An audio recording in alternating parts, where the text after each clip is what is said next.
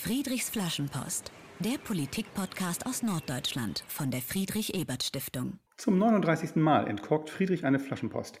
Herzlich willkommen und schön, dass ihr wieder dabei seid. Heute reden wir über Wahlen und über Umfragen mit einem Fokus auf Schleswig-Holstein, aber natürlich werden wir die nahenden Bundestagswahl im September nicht verschweigen. Ich freue mich über meinen kompetenten Gesprächspartner dabei, Professor Dr. Wilhelm Kneelangen, Politikwissenschaftler von der Christian-Albrechts-Universität in Kiel. Moin, Herr Kneelang. Moin, Herr Molthagen. Die Fragen stellt wie immer bei Friedrichs Flaschenpost Dietmar Molthagen vom Julius Leber Forum der Norddeutschen Dependance der Friedrich-Ebert-Stiftung. Ja, Herr Kneelang, fangen wir im hohen Norden an. In Schleswig-Holstein findet in ziemlich genau einem Jahr die nächste Landtagswahl statt. Einen genauen Wahltermin gibt es noch nicht, aber die Parteien bereiten sich erkennbar darauf vor, nominieren Kandidatinnen und Kandidaten, arbeiten inhaltlich für ihre Wahlprogramme. Und äh, vielleicht meine erste Frage zu den Inhalten. Was sind denn im Moment, Stand heute, die wichtigsten landespolitischen Themen jenseits des in ganz Deutschland dominanten Themas Corona? Ja, fast hätte ich jetzt gesagt, gar nichts. Das ist natürlich etwas übertrieben, aber die Corona-Pandemie überdeckt tatsächlich weiterhin noch alles. Die ganze Aufmerksamkeit sowohl der Medien ähm, als auch eben im politischen Betrieb im engeren Sinne wird davon immer noch okkupiert. Äh, auch wenn man jetzt so langsam Licht am Ende des Tunnels äh, zu sehen scheint, ähm, sind auch die Themen, die äh, nicht auf den ersten Blick mit äh, Corona zu tun haben, dann doch irgendwie damit verbunden. Insofern will ich dem nicht ausweichen und sagen, äh, es gibt zunächst mal das Thema Bildung.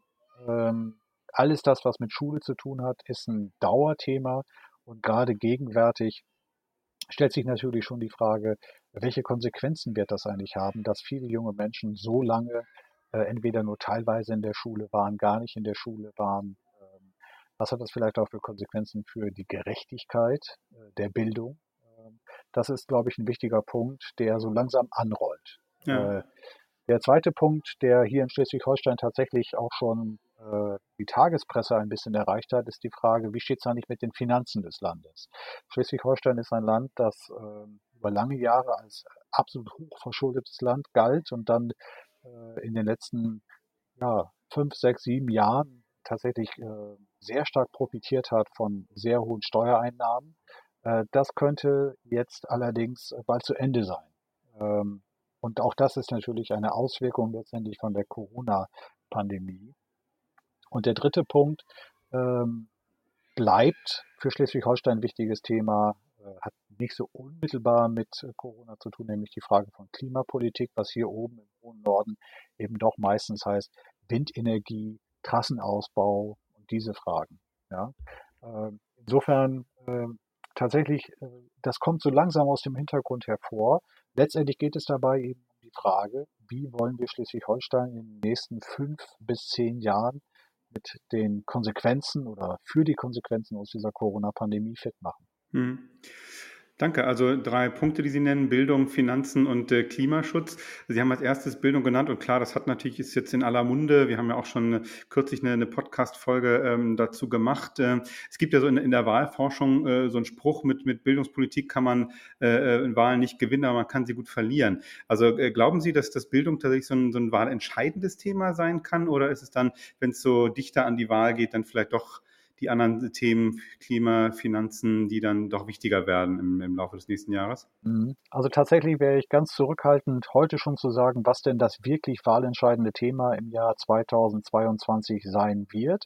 Äh, ich gehe aber davon aus, dass die Frage ähm, letztendlich des Wiederaufbaus klingt etwas zu dramatisch, aber der Restrukturierung sozusagen der Systeme zu versuchen, eines Tages äh, gewissermaßen wieder einen Gleichklang auch aller Beteiligten äh, hinzubekommen, dass das eine wichtige Frage sein wird. Und äh, gegenwärtig äh, ist das erkennbar noch nicht so, dass sich die Parteien in dieser Frage jetzt stark positionieren würden, dass auch unterschiedliche Konzepte da deutlich würden.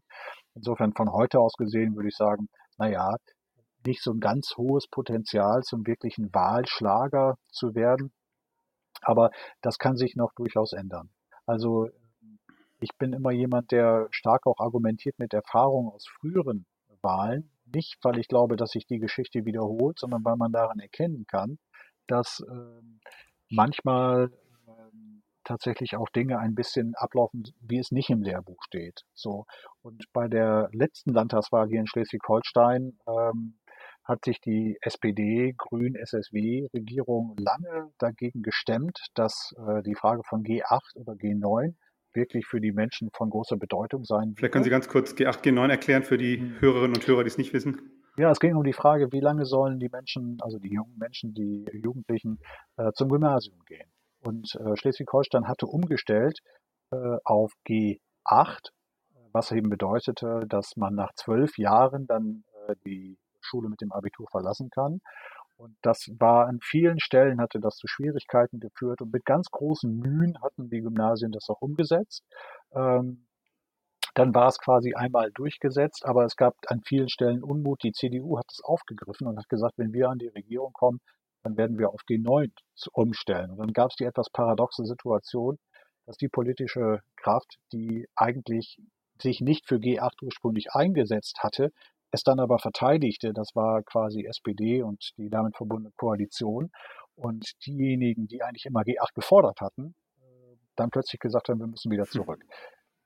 Ich erzähle das eigentlich nur deshalb, weil es ein gutes Beispiel dafür ist, dass man wahrscheinlich so drei, vier Wochen vor der Wahl noch gesagt hat, naja, das ist nicht so das entscheidende Thema. Und vielleicht war es auch gar nicht äh, gewissermaßen für die Leute das Thema, wo sie schon seit Wochen, Monaten gedacht haben, das ist jetzt das Knallerthema. Äh, aber es hat mit den Ausschlag gegeben tatsächlich, dass die Wahl dann verloren gegangen ist für die Küstenkoalition und dann Jamaika an die Stelle getreten ist. Mhm. Genau, Sie haben es gerade schon gesagt, im Moment regiert in Kiel eine schwarz-grün-gelbe Koalition unter der Führung von Ministerpräsident Daniel Günther von der CDU. Die SPD ist dann eben jetzt die größte Oppositionspartei im Landtag, wo außerdem noch Abgeordnete des SSW und der AfD vertreten sind. Wenn wir jetzt äh, von Inhalt mal auf die Parteien gucken, wie sind denn die Parteien im Land Schleswig-Holstein so rund ein Jahr vor der Landtagswahl aufgestellt? Ja, man könnte den Eindruck haben, dass eigentlich noch nichts Bedeutendes bevorsteht, aber hinter den Kulissen, glaube ich, wird schon ganz schön geschoben. Ähm, der erste Punkt, der sich eigentlich stellt, ist die Frage nach der Zukunft dieser Jamaika-Koalition. Äh, das gibt es in Deutschland nicht so oft. Äh, bei der Bundestagswahl hat sich dieses Modell dann ja 2017 auch nicht durchsetzen können, weil die FDP nicht bereit war, in die Regierung einzutreten. Was man feststellen kann hier oben ist, dass die Regierung einigermaßen geräuschlos tatsächlich regiert. Das hat sicherlich auch mit der gegenwärtigen Corona-Pandemie zu tun, weil das einfach nicht der Punkt ist, wo Parteien sich stark profilieren können und wollen. Aber das wird uns vermutlich jetzt in der nächsten Zeit äh, dann doch auch nochmal verstärkt begegnen. Ähm, denn man merkt, das gemeinsame Band zwischen den drei Koalitionspartnern ist dann so groß eben auch nicht. Das war von Anfang an kein Projekt. Und man merkt auch, dass zwischen Grünen auf der einen Seite, FDP auf der anderen Seite, die CDU irgendwo dazwischen, ähm, dass da der Vorrat an Gemeinsamkeiten so groß nicht ist. Dann haben wir die größte Oppositionspartei, das ist die SPD, ähm, die gegenwärtig hier in Schleswig-Holstein ja mittlerweile muss man ja sagen, sogar noch eine relativ stattliche Rolle spielt. Ähm, die SPD hatte beim letzten Mal, glaube ungefähr 28 Prozent äh, der Stimmen. Das wäre ja aus heutiger Sicht ein exzellentes Ergebnis, wenn das wieder gelingen würde. Würde Herr Scholz bei der Bundestagswahl wahrscheinlich sofort kaufen? Ja, äh, mit Sicherheit. Und ähm, die Umfragen zeigen eben auch hier im Norden, dass die SPD nicht abgeschlagen ist, aber dass sie einen deutlichen Rückstand hat zu den Grünen und zur CDU. Ähm, hier in der SPD ähm, ist die Parteipolitik natürlich lange dominiert worden äh, durch den Parteivorsitzenden und auch lange Fraktionsvorsitzenden ähm, Ralf Stegner.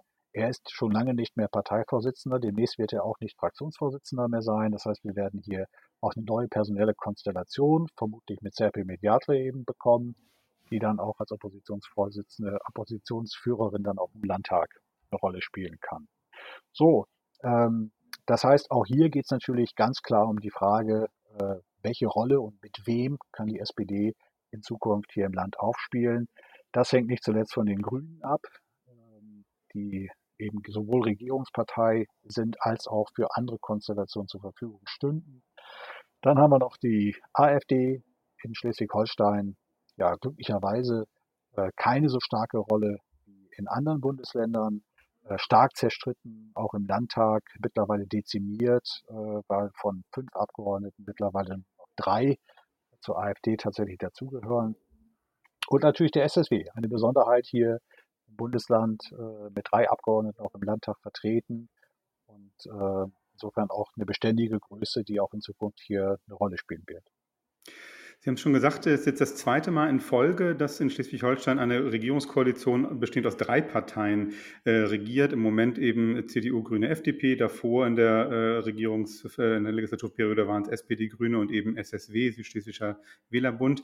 Sind Dreierkoalitionen eigentlich komplizierter als Zweierkoalitionen? Sie haben ja schon gesagt, im Moment sehen Sie das gemeinsame Band bei der jetzigen Koalition nicht mehr besonders dick.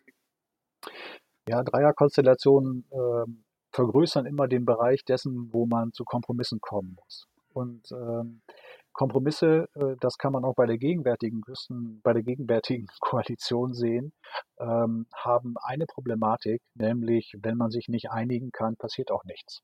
So. Und ähm, da ist es äh, typischerweise so, dass Koalitionen, die aus einem größeren und zwei kleineren, aber der Abstand ist nicht so riesengroß zwischen CDU, Grünen und FDP in dieser Koalition, führt natürlich dazu, dass es auch starke Profilierungsansprüche gibt in einer solchen Koalition. Ähm, und insofern jetzt ganz abstrakt Keteris Paribus gewissermaßen von allen anderen Aspekten absehend sind Dreierkonstellationen natürlich schwieriger. So, äh, das äh, sieht man auch gegenwärtig. Äh, Schleswig-Holstein muss sich zum Beispiel im Bundesrat, da kann man es immer relativ gut sehen, relativ häufig enthalten, weil äh, dort eben die Regel gilt, wenn mindestens ein Koalitionspartner gegen den entsprechenden Beschluss ist, dann wird sich dort enthalten. Und ähm, das ist tatsächlich dann immer ein deutlicher Hinweis darauf, dass äh, es manchmal eben auch ja, einer, einen gewissen äh, Struggle sozusagen bedarf, um überhaupt zu einer gemeinsamen Position zu kommen. Noch mal eine Frage nach schleswig-holsteinischen Besonderheiten. Sie haben vor einigen Jahren ein Buch geschrieben mit dem Titel Politik und Regieren in Schleswig-Holstein. Ist denn irgendwas jetzt im nördlichsten Bundesland signifikant anders als in anderen Bundesländern, als in Niedersachsen oder wo auch immer? Ja, also ähm, damit haben wir uns auch beschäftigt, als wir das Buch gemacht haben. Und ähm, Schleswig-Holstein hat, äh, wann immer ein neuer Fall äh, auftaucht, den man nur irgendwie in diese Richtung rubrizieren kann, immer so ein bisschen den Ruf, dass es hier besonders rau, besonders hart zugeht im politischen Wettbewerb. Und ähm, ich glaube, dass man da tatsächlich, wenn man ein bisschen die Schlacke abschlägt von, von diesem hartnäckigen äh, Argument, wird man zum Ergebnis kommen, eigentlich ist es in Schleswig-Holstein so ähnlich wie in anderen Bundesländern auch. Es gibt Besonderheiten. Der erste Punkt, äh, das sind die Minderheiten, die nationalen Minderheiten, die Dänen, die Friesen, Sinti und Roma. Das wäre äh, eine Besonderheit. Die einen besonderen Schutzstatus haben, vielleicht zur Erklärung für die Hörerinnen und Hörer, die nicht aus Schleswig-Holstein zuhören. Ja, das ist so, genau. Also die, ähm, sie sind da, sie sind durch die Landesverfassung besonders geschützt, sie haben eigene Institutionen, vor allen Dingen die Dänen und die Friesen. Ähm, es gibt eine Partei, die eben auch äh, für die Repräsentation im Parlament sorgt. Das haben wir ja sonst eigentlich in keinem anderen Bundesland. So, Schleswig-Holstein ist ein überwiegend ländliches Bundesland. Selbst die Städte, die großen Städte sind nicht wirklich groß. Also nach Kiel und Lübeck kommt eigentlich so richtig viel dann eigentlich auch nicht.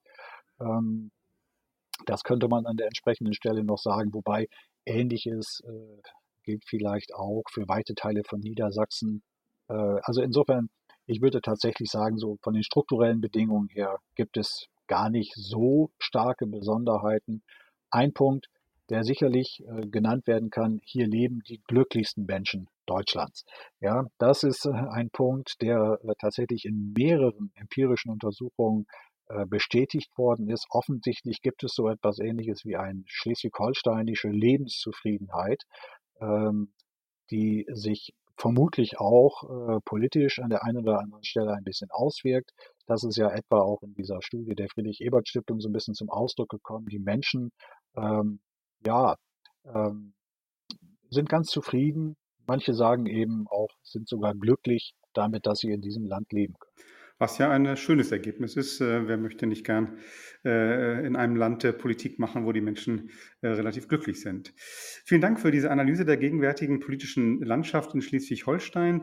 Ähm, wir blicken gleich noch ein bisschen auch auf die Bundestagswahl voraus, ähm, kommen dann auch noch zum zweiten Thema der politischen Meinungsumfragen.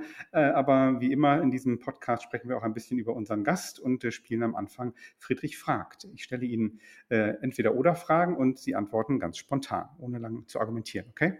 Okay. Ähm, als Urlaubsziel, Skandinavien oder Mittelmeer? Mittelmeer. Das war eine Gewissensfrage ne, für jemanden, der in Kiel lebt, gebe ich zu. Lieber ein Buch lesen oder ein Buch schreiben? Oh mein Gott. Äh, ich schreibe gerne. Wenn es in Kiel wieder erlaubt ist, gehen Sie als erstes ins Kino oder ins Museum? Ins Museum. Äh, wenn Sie Freizeit haben, einfach mal nichts tun oder aktiv sein? Nichts tun fällt mir schwer. Was sagen Ihre Freunde über Sie? Organisiert oder chaotisch? Organisiert. Sind Sie jemand, der über eine Frage ausführlich nachdenkt oder aus dem Bauch heraus sofort antwortet? Äh, manchmal antworte ich zu schnell. Arbeiten Sie lieber im Büro, in der Uni oder im Homeoffice? Äh, Im Büro. Wobei das Homeoffice nicht so schlecht ist, wie ich dachte. Und äh, wenn Sie Ministerpräsident von Schleswig-Holstein wären, was würden Sie als erstes anpacken? Ist jetzt keine Entweder-Oder-Frage, gebe ich zu. Also ein, ein Punkt, der mich tatsächlich äh, umtreiben würde, äh, ist die Frage, wovon sollen die Menschen in Zukunft in Schleswig-Holstein leben? Und äh, ich muss aber zugeben, dass ich auch nicht genau wüsste, was ich als erstes in diese Richtung äh, anpacke. Aber die Tatsache, dass Menschen hier in Schleswig-Holstein auch auf Dauer außerhalb vom Tourismus ähm, von Wertschöpfung, von Produktion, von Vertrieb leben müssen, das finde ich ist eine ganz zentrale Frage für dieses Bundesland. Vielen Dank. Sprechen wir ein bisschen äh, über das, was Sie äh, aktuell sind, nicht Ministerpräsident, sondern Professor für Politikwissenschaft. Und mich würde interessieren, wie das eigentlich mal angefangen hat. Also wissen Sie noch, wann und warum Ihr Interesse für Politik mal begonnen hat? Ähm, woran ich mich erinnern kann, ist, dass ich äh, in meiner Heimatstadt Frieseute in Niedersachsen ähm, sehr früh, wahrscheinlich irgendwie so mit elf, zwölf Jahren, in der katholischen öffentlichen Bücherei, das war gewissermaßen die, die örtliche Bücherei, äh, mich interessiert habe für Titel, die mit dem Nationalsozialismus zu tun haben. Ähm, das waren keine großen wissenschaftlichen Werke, sondern häufig auch so Bildbände. Ähm, und äh, das hat mich interessiert. Und dann kam sehr schnell hinzu äh, die kommunale Politik äh, in meiner Heimatstadt. Und äh, als dritten Punkt muss man sicherlich auch noch erwähnen, dass ich einfach äh, über die Schule über den Sozialkunde- und Gemeinschaftskundeunterricht äh, doch sehr, sehr stark geprägt worden bin, hingewiesen worden bin, auch auf Themen, auf Sichtweisen, die ich vorher so aus eigenem Erleben gar nicht kannte. Und äh, insofern auch dann der Entschluss, sich äh, wissenschaftlich mit einem Studium der Politikwissenschaft äh, zu beschäftigen, eigentlich dann aus dieser Motivation herauskam. Mhm. Sie haben die Kommunalpolitik erwähnt. Äh, waren Sie selbst kommunalpolitisch aktiv da? In Friseute, in meiner Heimatstadt, war ich überhaupt nicht aktiv. Aber hat sie das, also das ist für mich eine spannende Frage, bei jemand, der jetzt sozusagen sich viele Jahre so mit Politik beschäftigt, hat sie jemals gereizt oder reizt es sie aktuell auch mal, mal selbst Politik zu machen? Es ist so gewesen, dass ich äh, eigentlich dann erst äh, mit dem Studium ähm, tatsächlich auch politisch aktiv geworden bin. Ich habe mich äh, dann in, im Studierendenparlament der Universität Münster war ich tätig. War im Allgemeinen Studierendenausschuss ähm, der Uni Münster ein Jahr als Referent, auch komplett freigestellt. Ich habe da nur ein Seminar dann in diesem Jahr äh, überhaupt gemacht. Referent für Hochschulpolitik gewesen, äh, in einer Koalition von Jusos und Grünen und äh, habe von dort natürlich auch angefangen, Einblicke zu bekommen in, äh, ja, in die Art und Weise, wie Menschen miteinander Politik machen. Okay. Spannend. Und jetzt haben Sie gesagt, Sie waren Referent für, Hochschulpolitik. Vorhin haben wir schon kurz über die Bedeutung von, von Bildung gesprochen. Also äh, mich interessieren, gibt es so ein Politikfeld, das Sie so am allermeisten interessiert? Ist es dann so Bildung und Wissenschaft? Ja, was die Bildung und Wissenschaft angeht, da habe ich natürlich eine, eine gewissermaßen professionelle Deformation, weil äh, ich natürlich in diesem Bereich auch arbeite. Und insofern interessiert mich das natürlich brennend. Ich bin auch hier in der akademischen Selbstverwaltung der Universität Kiel, bin im Senat, äh, im Institut äh, dort in der Geschäftsführung mit tätig. Ähm, das hat insofern auch ein bisschen so einen beruflichen Hintergrund. Nein, das finde ich wichtig und ist natürlich auch eine gesellschaftliche Schlüsselfrage tatsächlich, wie sich Hochschulen, Wissenschaftssysteme entwickeln.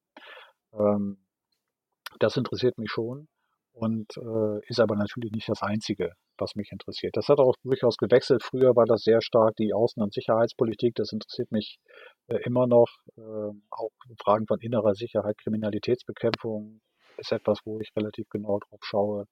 Äh, und die europäische Politik, also mhm. auch die Europapolitik Deutschlands, das ist auch etwas, äh, was ich mit großer Aufmerksamkeit verfolge. Jetzt wissen wir, äh, wo Wilhelm Knielang bei den Kieler Nachrichten die Eselsohren reinmacht und äh, Seemann Artikel ausschneidet. Ähm, Sie haben schon gesagt, Sie sind auch aktiv in der äh, Christian Albrechts Universität. Ich habe gelesen, Sie sind Vorsitzender im Förderverein der Politikwissenschaft der mhm. äh, Universität zu Kiel. Was, was, macht denn dieser Verein eigentlich?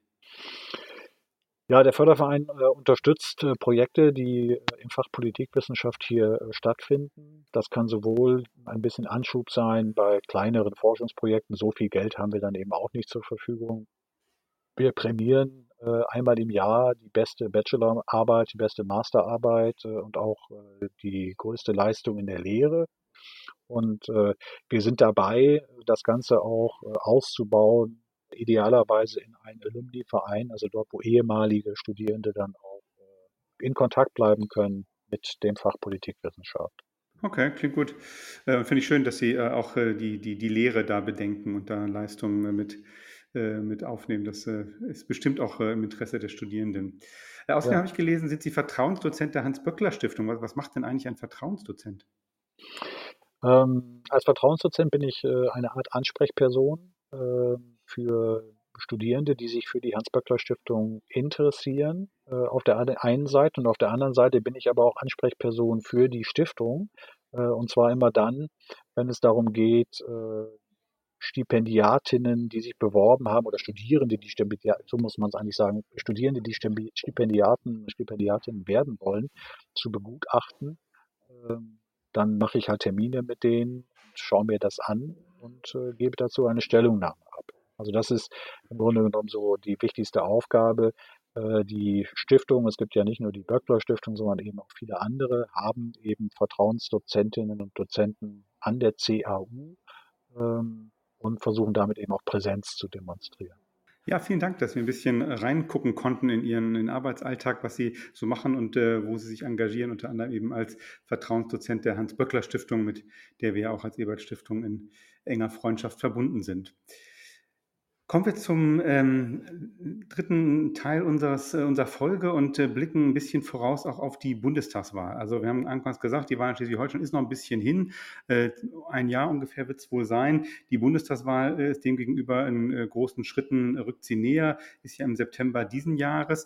Wenn wir nochmal quasi jetzt den Bogen von Schleswig-Holstein äh, schlagen, welche Bedeutung hat denn die Bundestagswahl jetzt speziell für Schleswig-Holstein Ihrer Meinung nach? Äh, wenn wir zunächst mal nur von den Wahlergebnissen beziehungsweise auch den Chancen der Parteien betrachten, dann äh, hat die Bundestagswahl natürlich eine ziemlich große Bedeutung. Man kann da verschiedene Szenarien durchdenken. Eine Möglichkeit wäre, dass dort beispielsweise Koalitionsmodelle, die in Schleswig-Holstein schon erprobt worden sind, sich auf der äh, Bundesebene beispielsweise fortsetzen. Es wäre auch denkbar, dass äh, schleswig-holsteinisches Spitzenpersonal, politisches Spitzenpersonal in der nächsten Bundesregierung eine Rolle spielt. Das würde gleichzeitig bedeuten, dass hier Posten frei werden.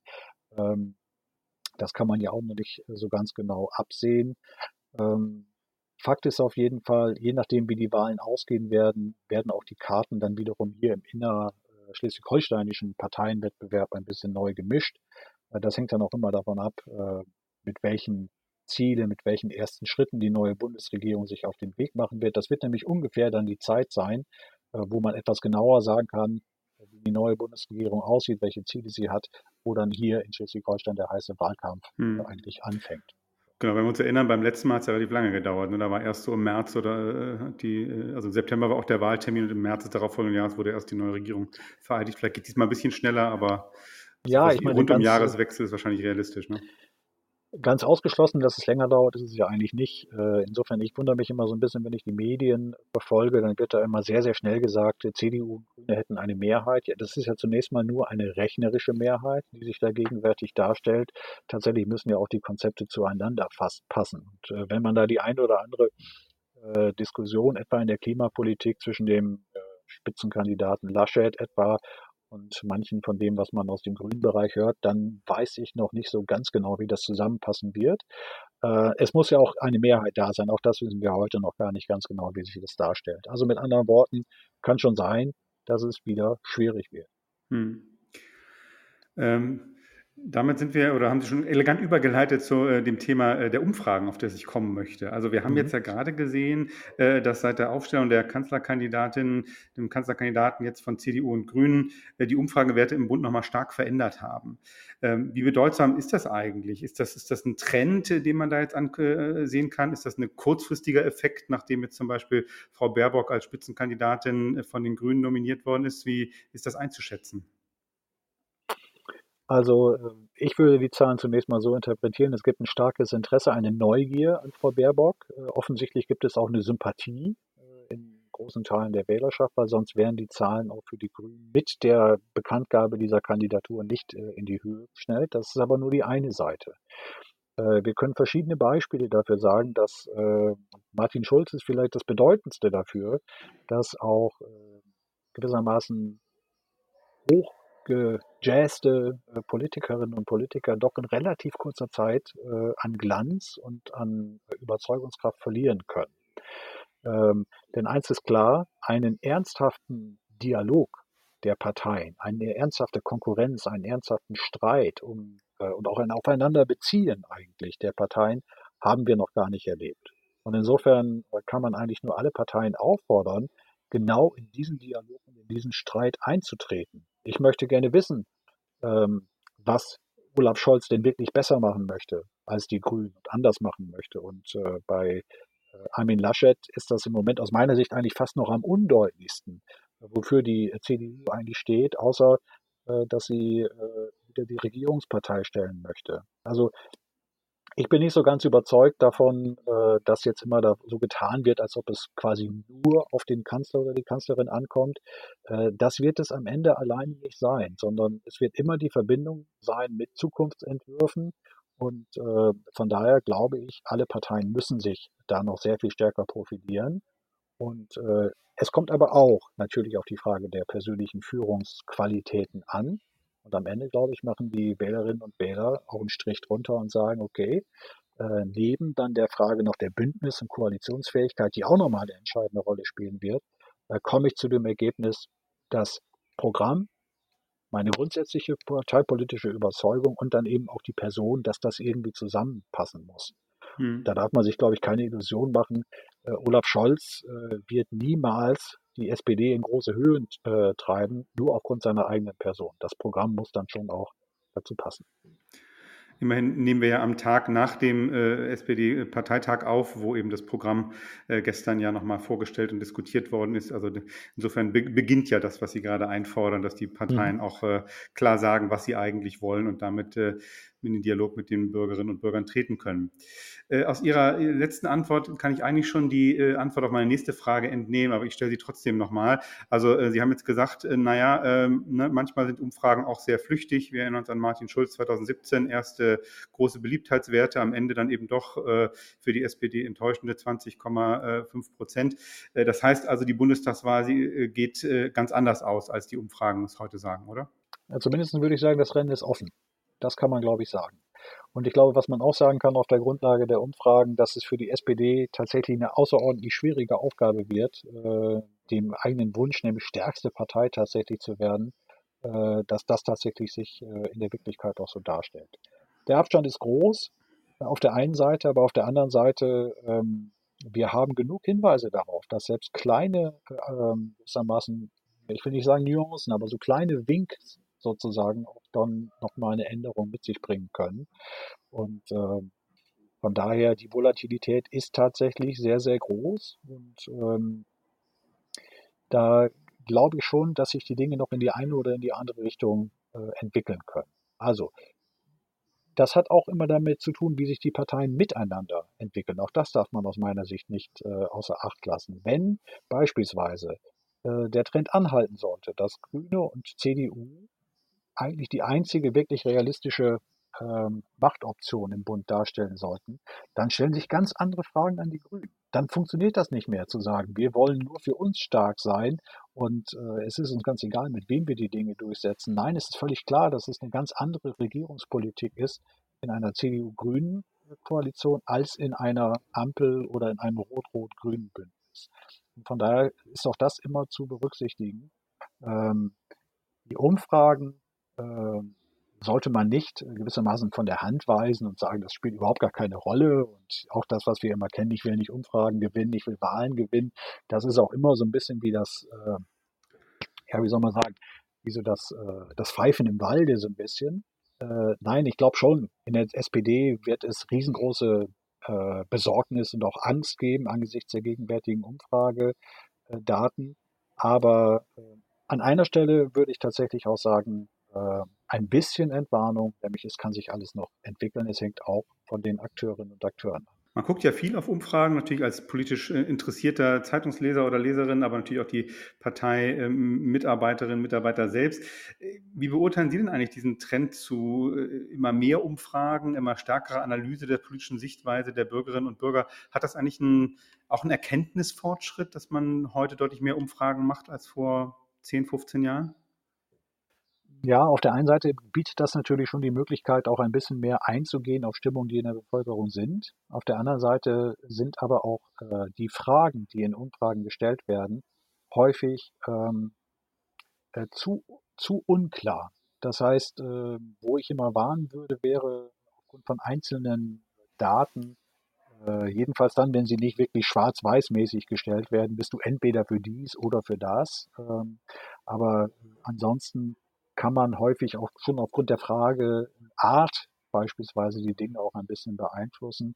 Und zum anderen ähm, muss man eben auch sagen, manche äh, Dinge, die in Umfragen sich scheinbar eindeutig darstellen, die relativieren und verändern sich dann auch über den Zeitverlauf. Und ich glaube, wir brauchen dringend auch äh, Politikerinnen und Politiker, die mit klarem Sachverstand letztendlich auch Verantwortung übernehmen für eine Position, die sie an der einen oder anderen Stelle einnehmen. Weil ansonsten haben wir im Grunde genommen ein, äh, wie soll ich das sagen, also einen politischen Betrieb ohne Rückgrat, der sich wie eine Fahne im Wind bewegt.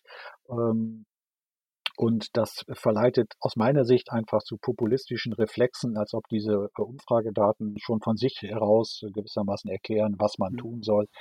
Das ist eigentlich ganz selten der Fall. Jetzt haben Sie gerade gesagt, Mensch, äh, schon wie man eine Frage stellt, kann das Ergebnis beeinflussen. Das führt mich dann doch nochmal zu einer, zu einer fachlichen Nachfrage. Was sind denn so Kriterien, an denen ich jetzt als, als Zeitungsleser oder Leserin feststellen kann, okay, dieser Umfrage, äh, der kann ich vertrauen, die ist wirklich jetzt auch wissenschaftlich valide erhoben worden? Wenn man Umfragen in den Zeitungen sieht, äh, finde ich es immer ganz wichtig, dass wir auch mitgeteilt bekommen, auf welche Art und Weise diese Umfrage zustande gekommen ist. Das ist, finde ich, ein Qualitätsstandard. Wir wollen wissen, wie viele Personen sind tatsächlich gefragt worden, wie groß ist auch die Fehlertoleranz. Und äh, wenn das nicht angegeben wird, dann sollte man immer schon mal skeptisch sein. Leider äh, ist die Durchführung von Umfragen teuer. Und ähm, deswegen äh, werden wir auch häufig konfrontiert mit, äh, mit Pseudo-Umfragen in Zeitungen. Also wo dann äh, beispielsweise in einer Online-Umfrage jeder, der wollte, sich beteiligen konnte und äh, wo dann auch die Repräsentativität in keiner Weise gegeben ist. Darauf sollte man ein bisschen achten, weil mit Zahlen wird natürlich auch Politik gemacht. Ähm, es ist sehr, sehr schwierig, ähm, wenn Sie in den Umfragedaten einen negativen Trend haben, dann steigert das immer ein bisschen die Wahrscheinlichkeit, dass der Trend sich sozusagen fortsetzt. Das heißt, alle Parteien warten natürlich jetzt äh, im Moment auf den Punkt, wo man aus einem Tal sozusagen plötzlich wieder merkt, man legt plötzlich zu. Vielleicht passiert das bei der SPD, dass sie zwei, drei Prozent zulegt und plötzlich wird man sagen, das ist der Scholz-Effekt. Und dann wird natürlich auch versucht, mit riesengroßem Aufwand genau diesen Prozess äh, zu verstetigen. Und auch dafür gibt es ja Beispiele, dass das teilweise in sehr, sehr große Höhen geht, äh, aber manchmal eben auch wieder zurück. Aber darauf würde ich tatsächlich achten.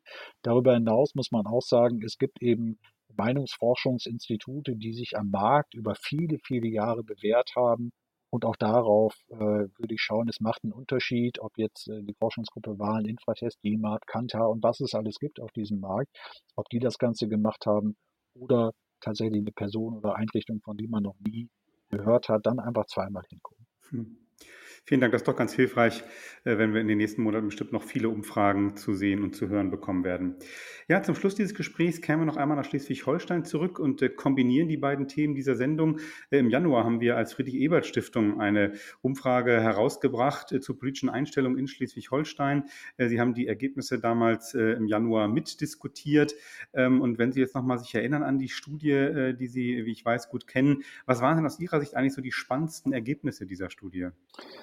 Also was ich äh, gesehen habe in der Studie ist äh, ganz interessanten Widerspruch, nämlich auf der einen Seite wirklich eine hohe Zufriedenheit äh, der Bürgerinnen und Bürger mit dem Leben hier in diesem Land.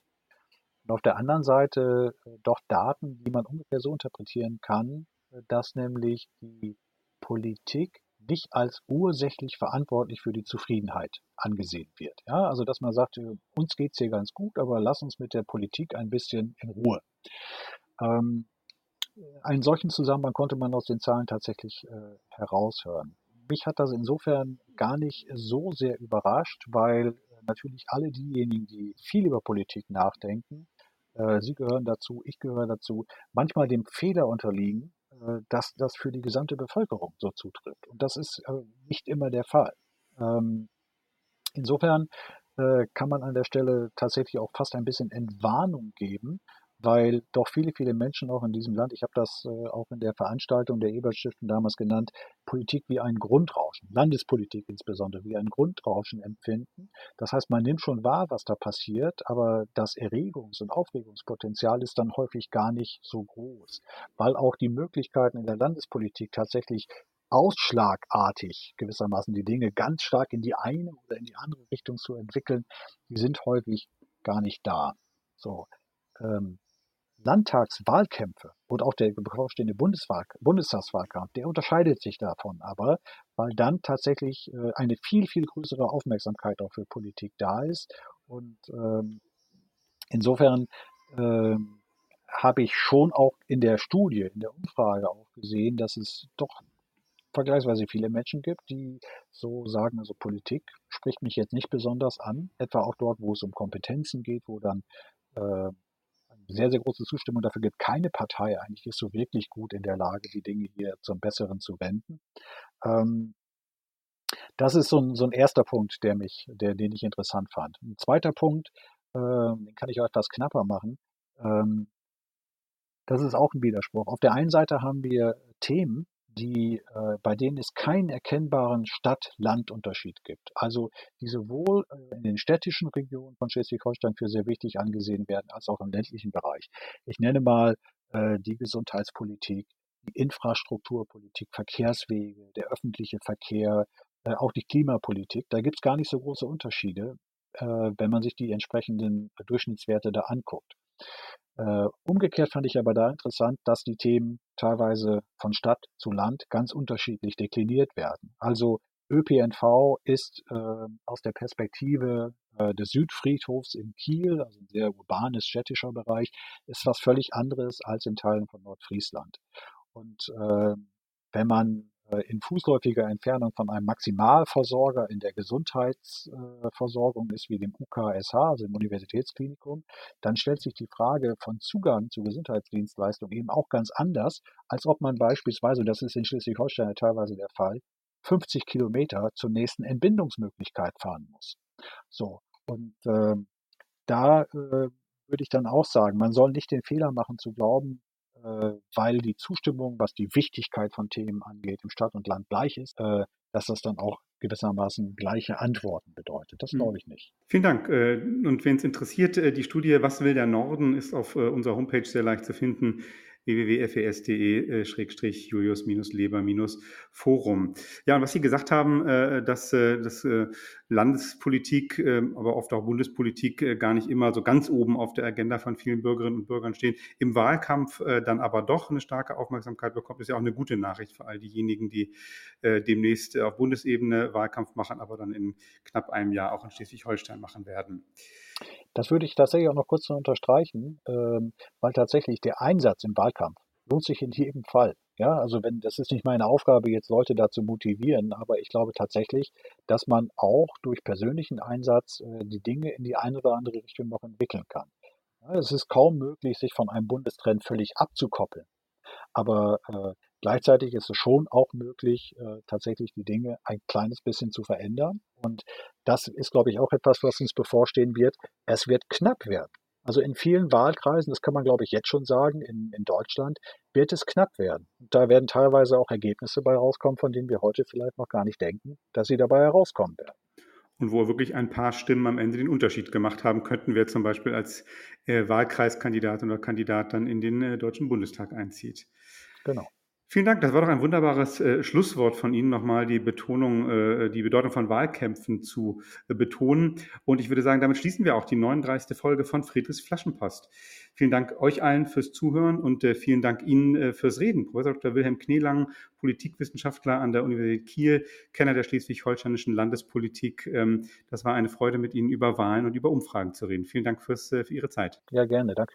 Tschüss für heute, sagt Dietmar Molltagen von der Friedrich-Ebert-Stiftung. In zwei Wochen hören wir uns wieder. Bis dahin gilt wie immer, bleibt interessiert, bleibt politisch und wer sich für das interessiert, was die Friedrich-Ebert-Stiftung tut, sucht uns im Internet auf, liked gern diese Folge, teilt sie, kommentiert, schreibt uns, was euch gefällt und was nicht gefällt. Und wie immer gilt die Warnung, wenn ihr uns ein Thema vorschlagt, äh, seid ziemlich sicher, dass wir das auch in einer der nächsten Folgen dran nehmen. Bis dahin, tschüss. Friedrichs Flaschenpost, der Politik-Podcast aus Norddeutschland von der Friedrich-Ebert-Stiftung.